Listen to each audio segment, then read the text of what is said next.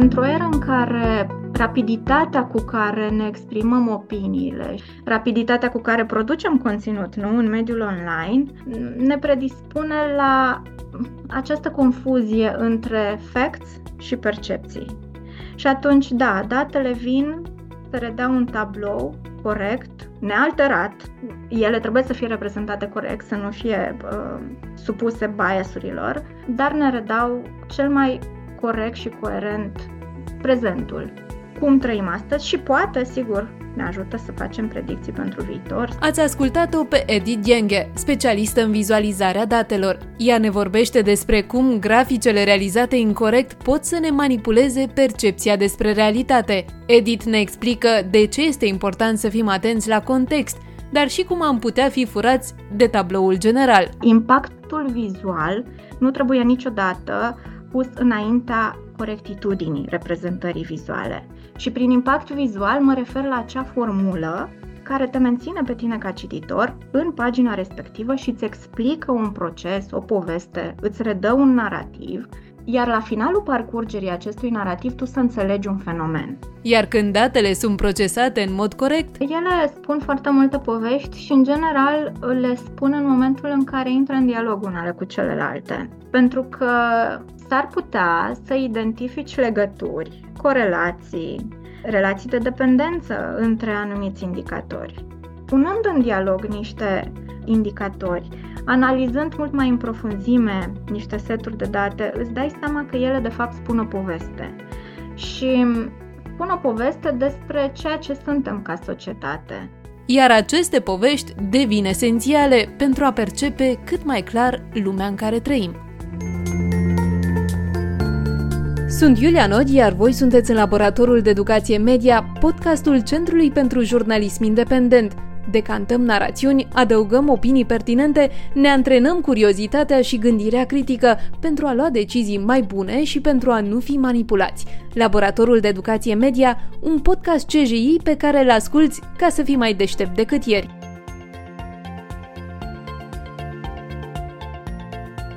Podcastul Laboratorul de Educație Media face parte din programul de educație media demarat de CJI în parteneriat cu Romanian American Foundation și este susținut prin proiectul BROD, Observatorul Bulgaro-Român de Media Digitală, acest material reflectă numai punctele de vedere ale participanților la dialog, iar partenerii menționați nu pot fi făcuți responsabili pentru nicio utilizare a informațiilor conținute aici.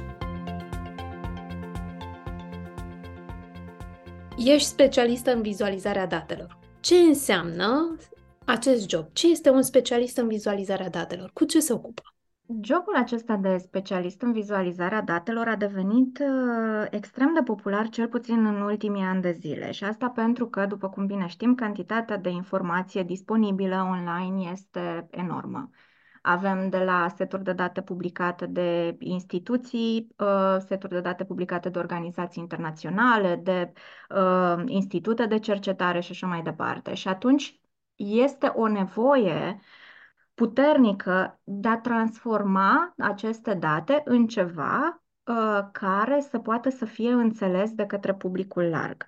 Și atunci specialistul în vizualizarea datelor asta face. Lucrează cu cantități enorme de date, cu seturi uh, de date curățate sau nu, cu informația disponibilă acolo, centralizează și compactează tot know-how-ul ăsta disponibil într-o formulă pe care omul de rând, da, cititorul, indiferent de educație și de pregătire profesională, să poată să-l citească și să înțeleagă. Iar asta ajută foarte mult la felul în care ne raportăm, la felul în care ne tragem concluziile, la felul în care înțelegem societatea. Și atunci, ca să răspund pe scurt, specialistul în vizualizarea datelor este acel om care traduce într-o formă vizuală ceea ce este foarte complicat. Acele tabele foarte complicate și lungi, bogate în informație. Sunt extrem de importante datele, dar este la fel de important și felul în care traduci vizual ceea ce îți spun datele. Și aici, sigur, intervin elemente de interactivitate, cum anume pot să traduc pe înțelesul publicului un concept atât de complicat sau o evoluție atât de complicată, un cubul atât de mare de informație. Iar în cazul acesta, dincolo de corectitudinea reprezentării și de simplitatea reprezentării, tocmai pentru a fi accesibilă de către oricine, intervine și nevoia de a impacta vizual. Impactul vizual nu trebuie niciodată pus înaintea corectitudinii reprezentării vizuale. Și prin impact vizual mă refer la acea formulă care te menține pe tine ca cititor în pagina respectivă și îți explică un proces, o poveste, îți redă un narativ, iar la finalul parcurgerii acestui narativ tu să înțelegi un fenomen. Uh, dacă vorbim despre cum anume putem să redăm informația, depinde scopul pentru care uh, încercăm să facem vizualizarea respectivă. E pentru media, e pentru ONG, este pentru uh, business, și atunci, care sunt cele mai frecvente greșeli pe care le pot face creatorii de infografice atunci când fac asemenea reprezentări vizuale? Această discuție și mă bucur că ai, ai, ai deschis topicul acesta care este extrem de uh, frecvent întâlnit uh, și în mediul online, dacă discutăm despre grupurile de specialiști în vizualizarea datelor, dar, în general, uh, în ziua de astăzi, știi, era... Uh, era la un moment dat o chestie anecdotică despre să nu folosim pie charts, pentru că nu sunt forma ideală de reprezentare a informației, mai ales dacă ai valori similare, când reprezinți tot într-o plăcintă, nu reușești să faci diferența între uh, slice-urile plăcintei respective. Dar, uh, da, e, e foarte important să fim atenți încă din punctul în care construim axele la cum anume reprezentăm. Și, uh, odată, cea mai frecventă greșeală este uh, exact la axe, da? Încercăm pentru uh, manipularea mm, evoluției, de exemplu, dacă avem un line, line chart, să nu începem axele de la zero și atunci vei întâlni chiar și la oameni uh, experimentați situații în care axele sunt manipulate și practic tu ai valori, să zicem, care ție ți oscilează de la 10 Uh, la 20, dar nu începi axa de la 0, începi axa de la 9 și atunci cocoașa aceea pe care o face line chart este mult mai pronunțată, mult mai evidentă și în forma asta, în momentul în care privești graficul respectiv, impresia ta este wow, ce diferențe majore și ce variații extraordinare când de fapt variațiile nu sunt deloc uh, atât de pronunțate pe cât ai crede dacă ai reseta axa de la zero. Deci o greșeală este că nu folosim axele de la zero. Și această greșeală poate crea și premisele unei manipulări. Exact, exact. Este o, o formă de manipulare vizuală pentru că uh, încercăm să argumentăm, încercăm să hiperbolizăm o evoluție sau niște variații între niște elemente care de fapt nu ar fi atât de pronunțate dacă axa ar începe de la zero și atunci ai vedea într-adevăr o creștere sau o descreștere, dar care este ușor liniară, nu este într-atât de pronunțată. Și atunci asta este o greșeală. O altă greșeală este că ochiul uman nu este capabil să cuantifice dimensiunea ariilor. Iar dacă, spre exemplu, uh, ai o redare a informației de tipul un cerc de o anumită uh, dimensiune, iar în el un cerc de altă dimensiune, fiecare reprezentând o valoare, îți va fi foarte greu să distingi cât la sută reprezintă un cerc din dimensiunea celuilalt, pentru că ochiul uman este incapabil să perceapă arii. Și atunci forma corectă de redare în cazul ăsta ar fi poate un bar chart, când ai niște linii și le poți, niște, niște bare, da, dar sunt dispuse orizontal sau vertical și pot fi comparate ușor. Deci ideea este să folosim forme, chiar dacă încercăm să facem ceva sofisticat, să, folos- să plecăm de la forme cât mai simple, că principalul scop este să reprezinți în primul rând uh, corect și curat după aceea să adăugăm elemente care poate ne pot ajuta în uh, dezvoltarea graficului pentru a-l face mai sofisticat sau mai uh, atractiv din punct de vedere vizual. La ce să fiu eu atentă atunci când mă uit la un infografic? Cum aș putea să fiu eu mai educată, nu din această perspectivă, pentru că suntem în laboratorul de educație media, cum aș putea eu să fiu mai pregătită după această discuție cu tine să citesc și să văd aceste infografici. Uite, de exemplu, la cocoașa aceea nu m-am gândit până acum. Acum o să fiu mai atent, să văd că axa pornește de la zero. Uh, primul lucru la care trebuie să ne uităm este mm, cum anume e făcută reprezentarea vizuală. Adică, sunt uh, axele corect dispuse, încep de la zero. E foarte important ca să înțelegem dacă uh, acea greșeală în reprezentare ne poate manipula percepția. După care este foarte important să ne uităm dacă setul de date despre care se vorbește sau informația pe care noi o preluăm cu ajutorul infograficului se referă la un moment izolat în timp și posibilitatea ca tendința generală să fie diferită e mare. Și aici o să vă dau un exemplu ca să, ca să înțelegeți mai bine. În pandemie, da, toate datele toate tendințele generale, de la demografie, la uh, speranță de viață, la orice alt soi de informație, au cunoscut un regres, o cădere, cifre mai mici sau din contră, dacă vorbim de uh, morbiditate, dacă vorbim de datele care se referă strict la afecțiunile medicale, avem o creștere. Ce se întâmplă? În vizualizarea de date și, în general, în analiza tendințelor, avem um, ceea ce se cheamă trends, adică o evoluție pe o perioadă lungă de timp a unui anumit indicator, și asta ne arată contextul și tendința generală a respectivului indicator și avem ceea ce se cheamă outliers, respectiv situații izolate în timp, care îmi schimbă radical tendința generală, dar pe o perioadă scurtă, din cauza unui eveniment care s-a întâmplat, din cauza unei lebede negre, pentru că avem un anumit context. Și în cazul acesta, așa s-a întâmplat în pandemie. Și acum, revenind la exemplu, au fost materiale care au făcut referire la evoluția speranței de viață a românilor și titluri de tipul Speranța de viață în România tot mai mică sau Speranța de viață în România în continuă scădere. Tendința generală a evoluției speranței de viață în România, dacă ne uităm, nu știu, din anii 30 până în prezent, este în creștere. Speranța de viață în România este din ce în ce mai mare și a, a fost din ce în ce mai mare de la un an la altul.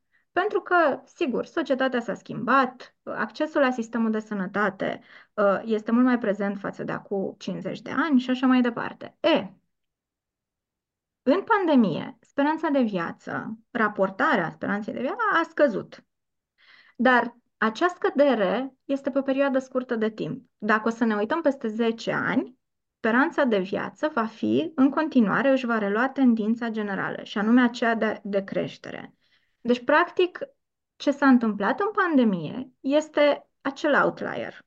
Acel outlier mi-a schimbat evoluția generală pe o perioadă scurtă de timp. Un an, doi, trei. Și asta se, se întâlnește foarte frecvent în uh, uh, reprezentarea de date. Sunt anumite momente în istorie care au schimbat radical trendul general dar acestea sunt niște situații izolate care au legătură cu un anumit context. Și atunci, dacă o greșeală pe care o facem este că ne uităm doar la outlier și pe baza lui formulăm aserțiuni generaliste despre evoluția da, în ultimii ani, e greșită.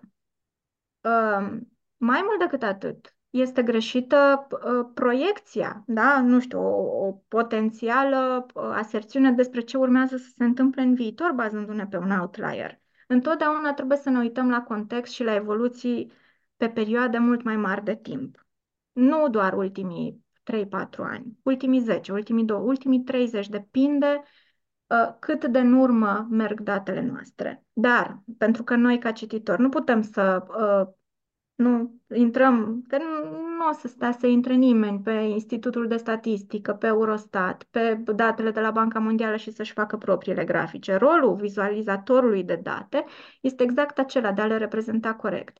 Și atunci, în momentul în care vedem niște uh, concluzii, da, niște aserțiuni pe baza unui outlier, unui, unui eveniment izolat în timp, e clar că e mult mai mult decât atât trebuie să încercăm să facem diferența și să ne uităm la context. Și mai trebuie să fim atenți, uh, am aflat tot de la tine, și la tabloul general. și mhm. tabloul uh-huh. general ne poate fura ochii. Hai să explicăm un pic despre ce este vorba. Hai să luăm de exemplu, pentru că toți suntem la laboratorul de educație media, să luăm exemplu rezultatelor la examenul de bacalaureat. Suntem obișnuiți în presă, în general, în fiecare an, când se publică rezultatele la examenul de bacalaureat, să vedem acele uh, hărți și este o harta României, în general în ultimii ani e verde, uh, diferite shade-uri de verde, da, de la închis la deschis, în funcție de rata de promovare. Acum, aici avem o, o, o problemă. Uh, sigur că este utilă reprezentarea promovabilității la nivel județean. Sigur că ne ajută să ne facem o imagine generală și punctez pe generală asupra uh, calității nu? sistemului de învățământ sau cum a evoluat sau.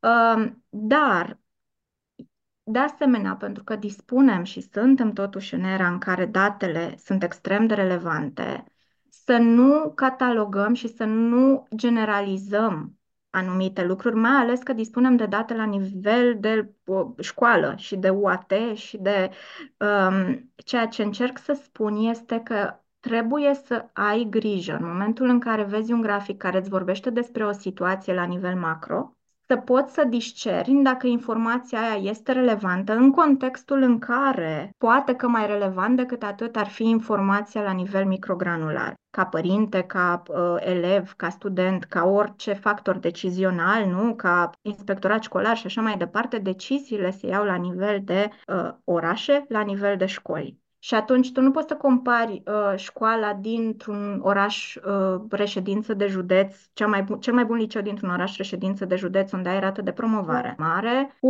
uh, o școală din mediul rural, da, sau cu, uh, nu știu, oricare alt liceu, poate uh, cu rezultate mai slabe și să faci o uh, generalizare și să spui că asta este, județul este mai mult decât o cifră. Județul este un cumul de cifre, înseamnă mai multe școli, înseamnă mai multe orașe cu diverse regiuni de dezvoltare economică și socială și atunci, în cazul acesta, o generalizare, sigur că e utilă pentru imaginea de ansamblu, dar imaginea de ansamblu trebuie să rămână atât. Pentru orice altă formă de analiză, trebuie să te uiți la nivel de școală, trebuie să te uiți la uh, nivel de oraș, cum performează, trebuie să vezi diferențele majore între orașe ca să poți să iei o decizie pertinentă și să cataloghezi într-un anumit fel, știi, să pui etichete asupra unui sistem, um, funcționalității unui sistem de învățământ în, în anumite regiuni și um, școli prima învățătură de la tine să nu fim furați de tablou general. Dar hai să mergem un pic mai departe, să intrăm în date, ca să spunem așa. Cum pot fi manipulate percepțiile prin reprezentarea vizuală a datelor? În uh, analiza și vizualizarea datelor, um, de dragul senzaționalului, sigur că de multe ori ne uităm la ce s-a întâmplat Uh, în legătură cu un fenomen izolat. Și acum, ca să-ți răspund la întrebare, uh, cum poate fi manipulată percepția publică? Prin folosirea excesivă a acestor outliere separat de context. Și nu ne uităm la evoluția uh, în timp. Deci, întotdeauna când ne uităm la un set de date, dacă vorbim despre evoluții, nu este suficient să ne uităm acum 2 ani acum trei ani. Acum. Ideal este să ne uităm cât mai mult putem, cât de mult putem în spate. Să luăm datele demografice pe ultimii 20, 30, 40, nu contează. Cert este că trebuie să avem un pattern pe care să-l identificăm pe parcursul mai multor decenii, ca să putem să tragem o concluzie pertinentă. Care ar fi primele semne care ar trebui să-mi atragă atenția atunci când mă uit la un vizual care ar putea să mă manipuleze? Pe de o parte, felul în care e reprezentată informația și aici, da, e foarte important, ne uităm la axe, ne uităm la cum sunt reprezentate, după care este foarte important să avem contextul. Deci, în absența contextului, este foarte greu să poți să tragi o concluzie corectă și coerentă. Pe mine mă interesează, nu știu, numărul de mașini vândute în 2023 Sigur că este, îmi este foarte clar din titlu că informația se referă la 2023 și o iau așa. Nu își propune nicio secundă să-mi compare cu perioada anterioară sau să facă proiecții pentru, nu știu, o viitoare analiză. În schimb, în momentul în care avem niște aserțiuni de tipul exclusiv a crescut sau a scăzut un indicator, trebuie să ne uităm cât de în urmă și cât de îndepărtată este analiza dacă ne raportăm la reperul temporal. Respectiv, avem uh, date pe ultimii 5 ani, avem date pe ultimii 20 de ani, cu cât e mai în urmă, cu atât e mai pertinentă analiza. Dacă ne referim la ultimii 2 ani, eu nu știu acești ultimi 2 ani. Nu știu dacă indicatorul meu e mic, e mare, e puțin, e mult, pentru că nu am o imagine de ansamblu. Știi, infograficele în general și graficele au un rol de a arăta care e situația în momentul de față și de a arăta evoluții sau comparații cu, cu elemente. Astea sunt câteva din rolurile graficelor.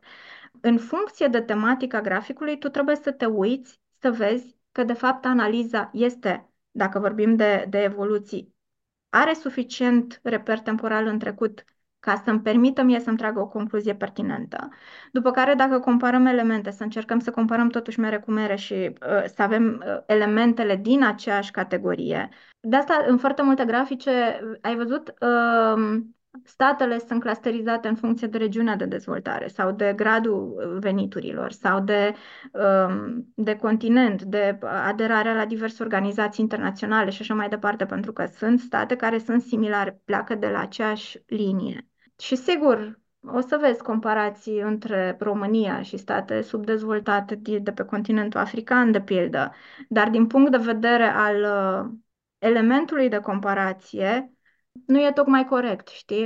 Încerci să compari state care au același nivel de venit, state care au um, același punct de plecare, sunt membre ale spațiului comunitar. În general, comparațiile trebuie să fie făcute raportându-ne la aceleași baze, ca să scurtez cumva și să, să sintetizez ceea ce am vrut să spun. Pe de o parte, te uiți să vezi care este contextul și câtă informație și background ai în spate pe de altă parte, te uiți să fie corecte comparațiile. Între cine? Pe cine comparăm aici? Ce elemente avem? Ce date comparăm în cazul de față și care sunt statele? Sigur că te uiți la forma de reprezentare. Dacă prin forma de reprezentare este manipulată uh, informația care ți se transmite. Și sigur că sunt multe alte chestiuni de detaliu. Adică punem o etichetă, vorbim doar la nivel general pentru, știi, informarea generală, asta e situația așa, sau analiza este mult mai profundă de atât și încearcă să găsească și explicații. Ceea ce se și întâmplă în foarte multe din uh, publicațiile din afară, uh, în momentul în care sunt construite grafice sau redări interactive de uh, narrative și povești de data journalism, se uită foarte mult la context și la elementele de finețe. Datele nu sunt deloc plictisitoare, spuneai tu într-un uh, curs. Cam așa este, la cât ești tu de pasionată, se pare că ție îți spun în primul rând foarte multe povești și apoi le povestești și altora. Da, ele, ele spun foarte multe povești și, în general, le spun în momentul în care intră în dialog unele cu celelalte. Pentru că uh, s-ar putea să identifici legături corelații, relații de dependență între anumiți indicatori, știi? Și e foarte interesant să le și cauți. Adică um, vrei să vezi de ce anumite, și iarăși mă, mă refer la România, de ce anumite regiuni sunt slab dezvoltate, da? Și atunci încerci să găsești elemente de corelație, asta și cealaltă, și să le analizezi. Nu întotdeauna um, Corelația nu înseamnă întotdeauna cauzalitate. Asta e, e o nuanță extrem de importantă în vizualizarea datelor. Dar, punând în dialog niște uh, indicatori, analizând mult mai în profunzime niște seturi de date, îți dai seama că ele, de fapt, spun o poveste. Și spun o poveste despre ceea ce suntem ca societate. Pentru că Sigur, deja cantitatea de informație prezentată online este enormă și pentru a ne face o idee corectă despre poziția noastră acum, astăzi, ce înseamnă, unde ne aflăm acum, din punct de vedere social, economic, da, educațional, din, din toate punctele de vedere. E foarte important să înțelegem ce spun aceste date. Sunt ele 100% corecte? Sunt situații în care nu, nu redau cu acuratețe tabloul, dar sunt cea mai apropiată formă de înțelegere a realității actuale. Pentru că altfel suntem blocați în percepții și în, într-o eră în care rapiditatea cu care ne exprimăm opiniile și rapiditatea cu care producem conținut, nu, în mediul online, ne predispune la această confuzie între facts și percepții. Și atunci, da, datele vin să redea un tablou corect, nealterat. Ele trebuie să fie reprezentate corect, să nu fie uh, supuse biasurilor, uh, dar ne redau uh, cel mai corect și coerent uh, prezentul. Cum trăim astăzi și poate, sigur, ne ajută să facem predicții pentru viitor, să vedem uh, care vor fi uh, următoarele etape ale existenței noastre. Ați ascultat un episod din Laboratorul de Educație Media, un podcast marca CJI. Dacă v-a plăcut ce ați auzit, spuneți prietenilor, dați subscribe și share. Până data viitoare, antrenați-vă curiozitatea! Podcastul Laboratorul de Educație Media face parte din programul de educație media demarat de CJI în parteneriat cu Romanian American Foundation și este susținut prin proiectul BROD, Observatorul Bulgaro-Român de Media Digitală. Acest material reflectă numai punctele de vedere ale participanților la dialog, iar partenerii menționați nu pot fi făcuți responsabili pentru nicio utilizare a informațiilor conținute aici.